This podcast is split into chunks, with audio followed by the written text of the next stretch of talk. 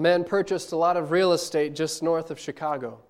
Chicago was expanding at the time, and so there was a good chance that his real estate would only appreciate in value. But real estate isn't always guaranteed to appreciate, and in this case, it didn't. He purchased the land of the spring of 1871.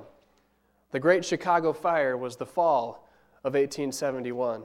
And in the three and a half square miles that the Great Chicago Fire consumed, much of this man's real estate burned up as well.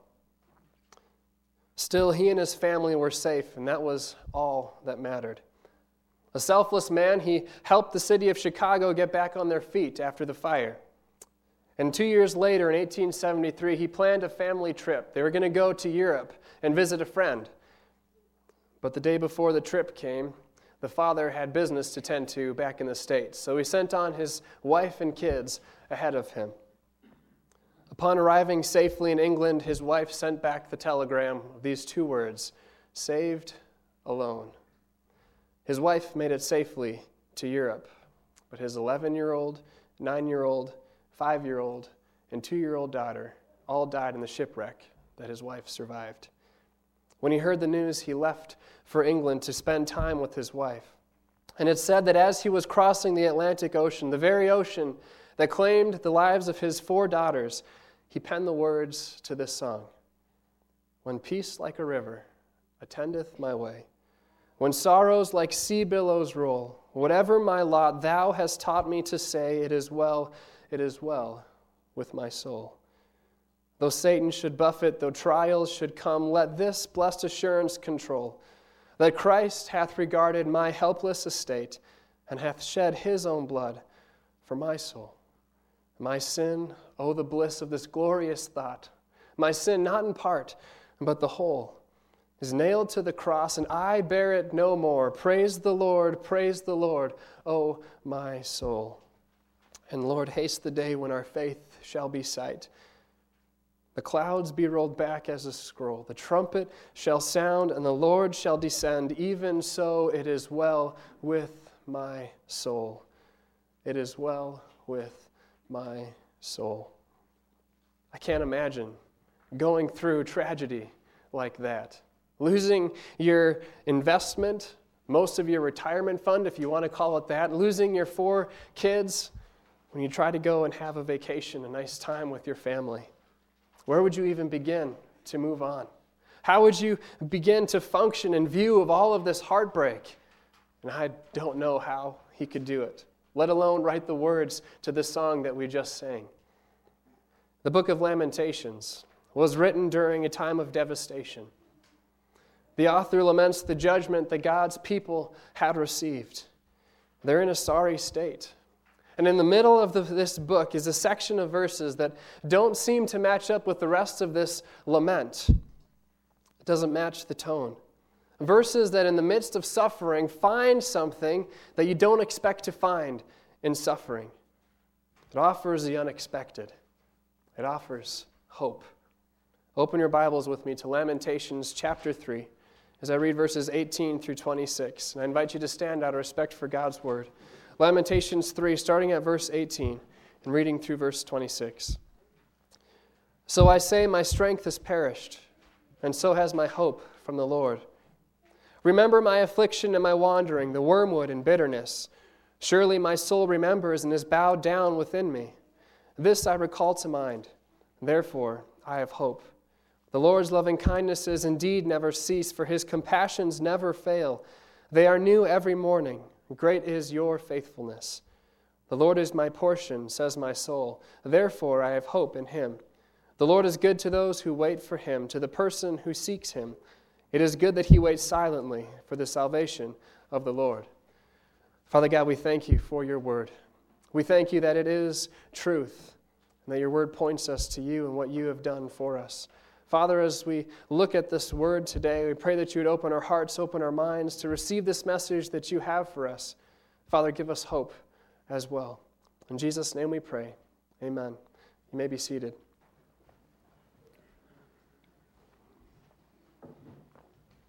Hope is lost.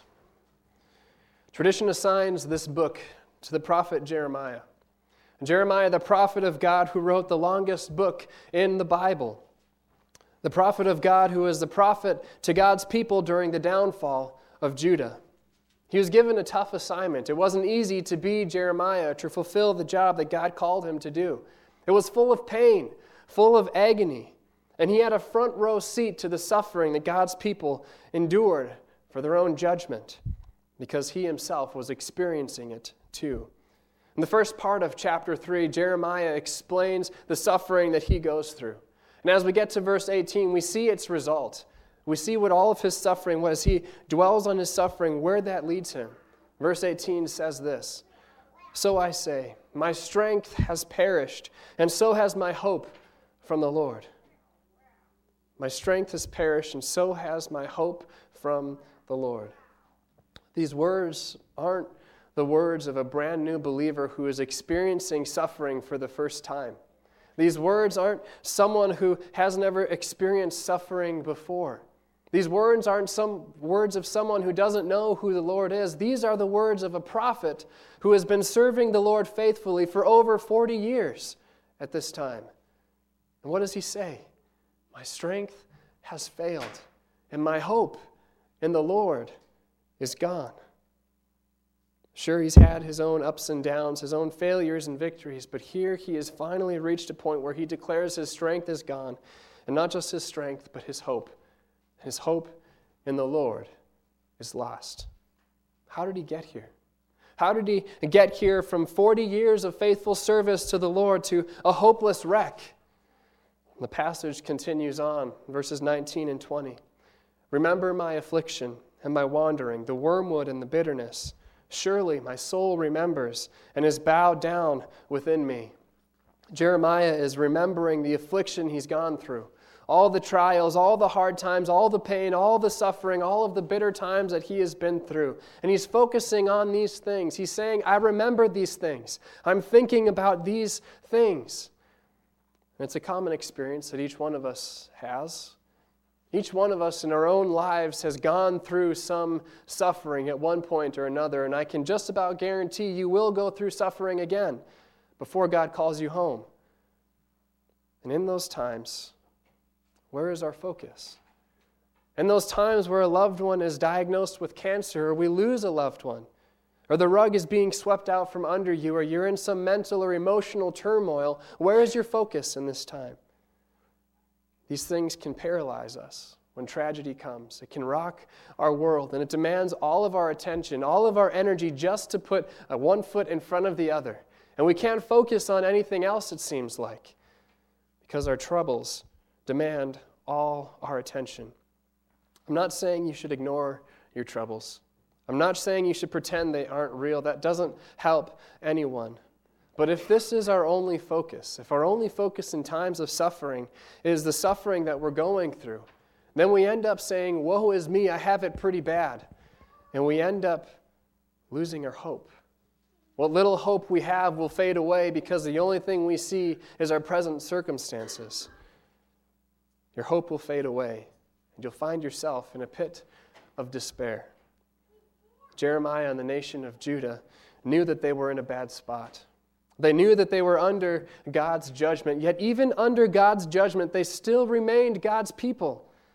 He hadn't left them, He hadn't abandoned them. Jeremiah changes his focus during his lament, and he calls something else to mind. Rather than focusing on his wormwood, on his suffering, on the trials that he goes through, rather than focusing on his circum- circumstances, he looks to something else. And as he changes his focus, he finds something that had been lost.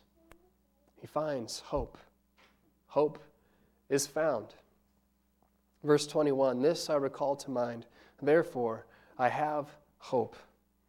What is it that the prophet does to regain this hope? How does he rebound from being a hopeless wreck? How does he rebound from this experience of judgment that he's going through?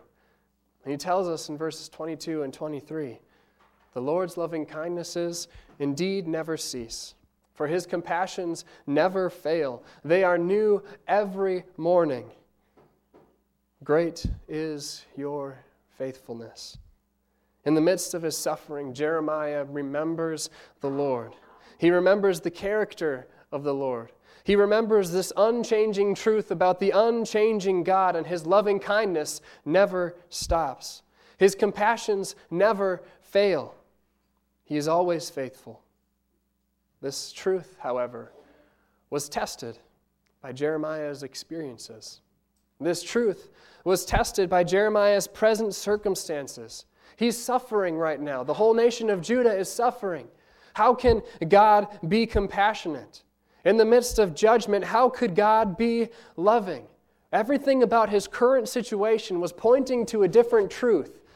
And here Jeremiah says, The Lord's loving kindnesses are new every morning, his compassions never fail. So, which one is it?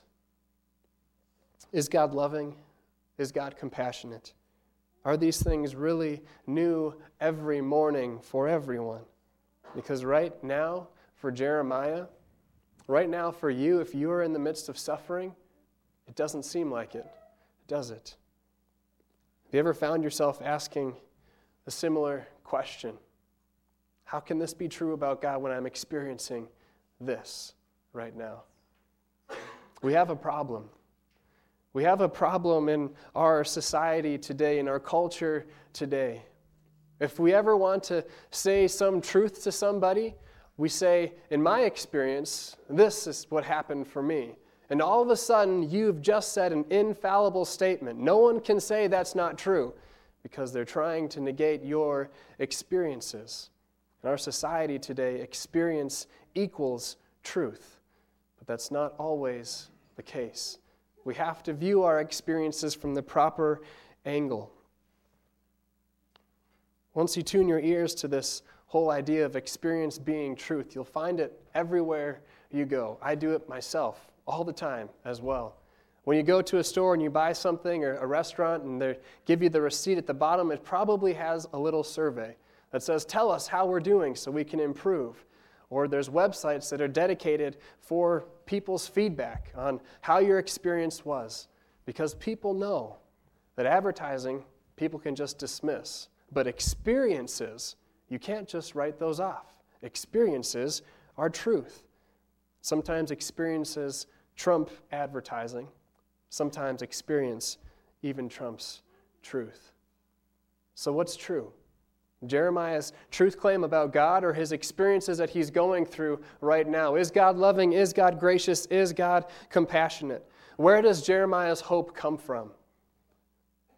He's, always, he's already tried looking at his circumstances, looking at his experiences. He's tried that. Verse 18 says where that, led, where that led him. His strength perished and his hope disappeared.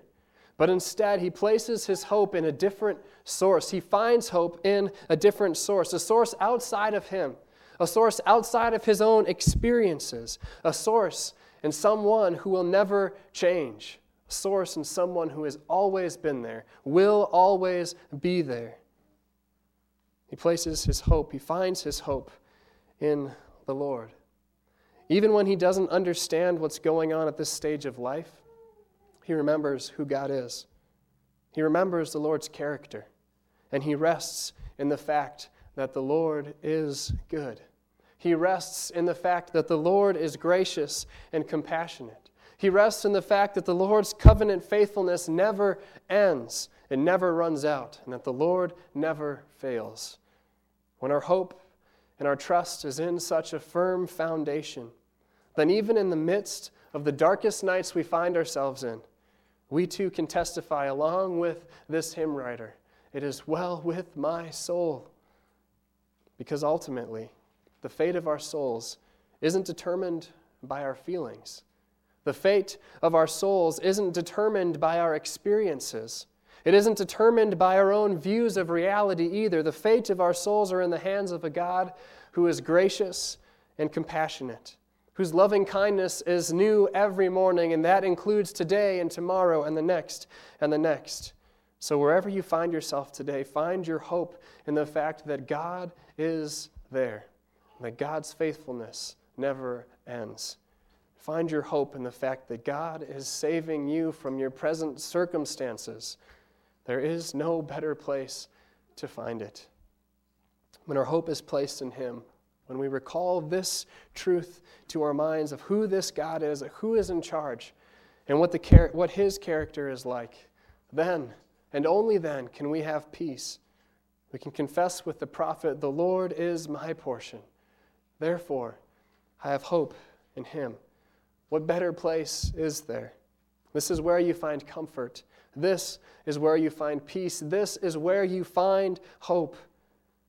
And this hope that we find, this hope that is ours, is sure.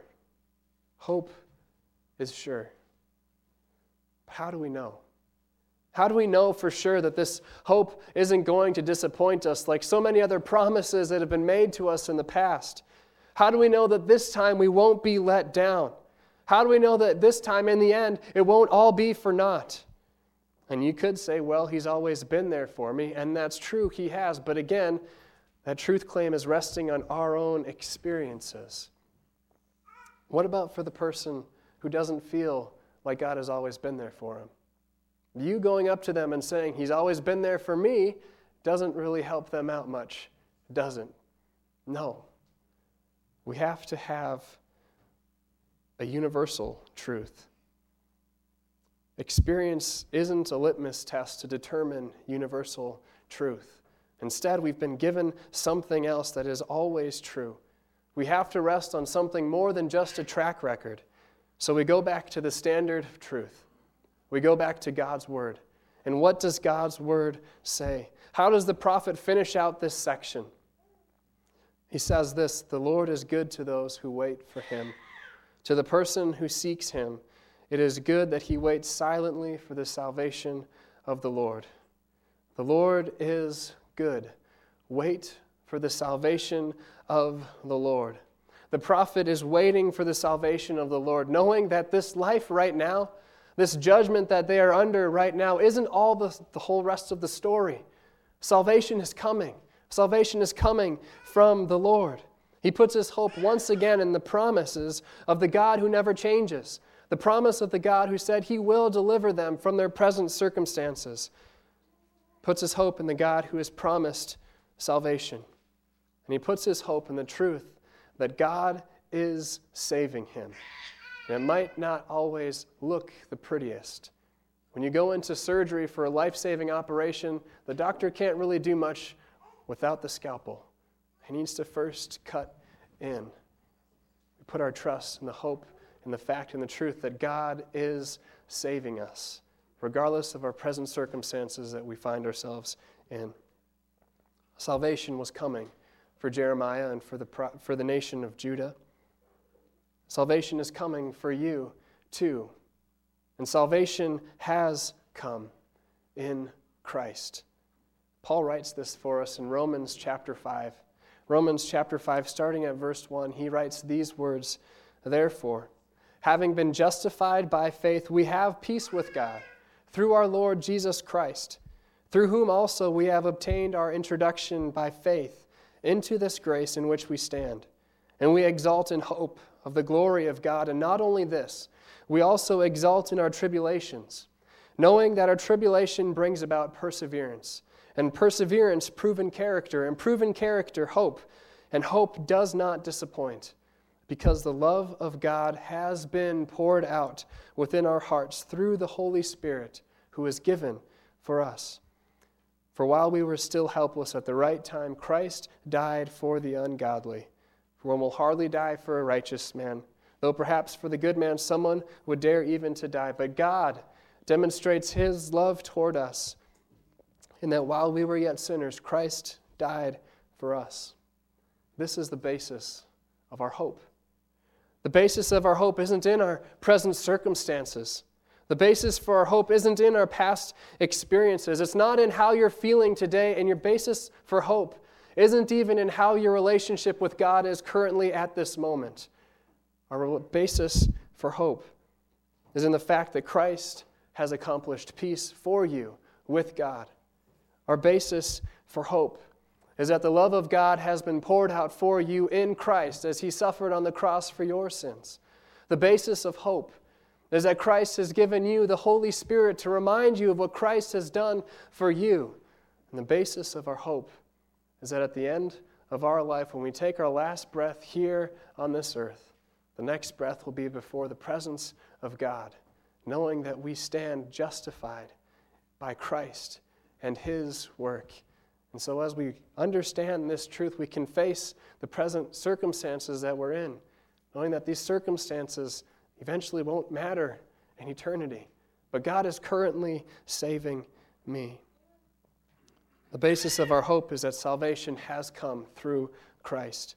And so, whatever our trials or tribulations come our way, whatever your experiences might be, meditate on this truth and the truth of God's Word that the Lord is good to those who wait for Him and wait silently for the salvation of the Lord because it is, in fact, coming. As the gospel lesson this morning said, if I go to prepare a place for you, I am coming back for you.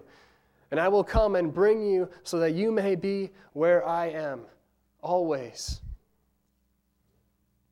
His loving kindness never stops, His compassions never fail. They are new every morning. Great is your faithfulness, O God. Recall this truth to mind and hope in the Lord. Let's pray. Father God, you are good, you are gracious. You are loving, you are kind. Your loving kindness never stops. Your love never fails and it never runs out on us. We thank you and we praise you for this truth. Great is your faithfulness, O God.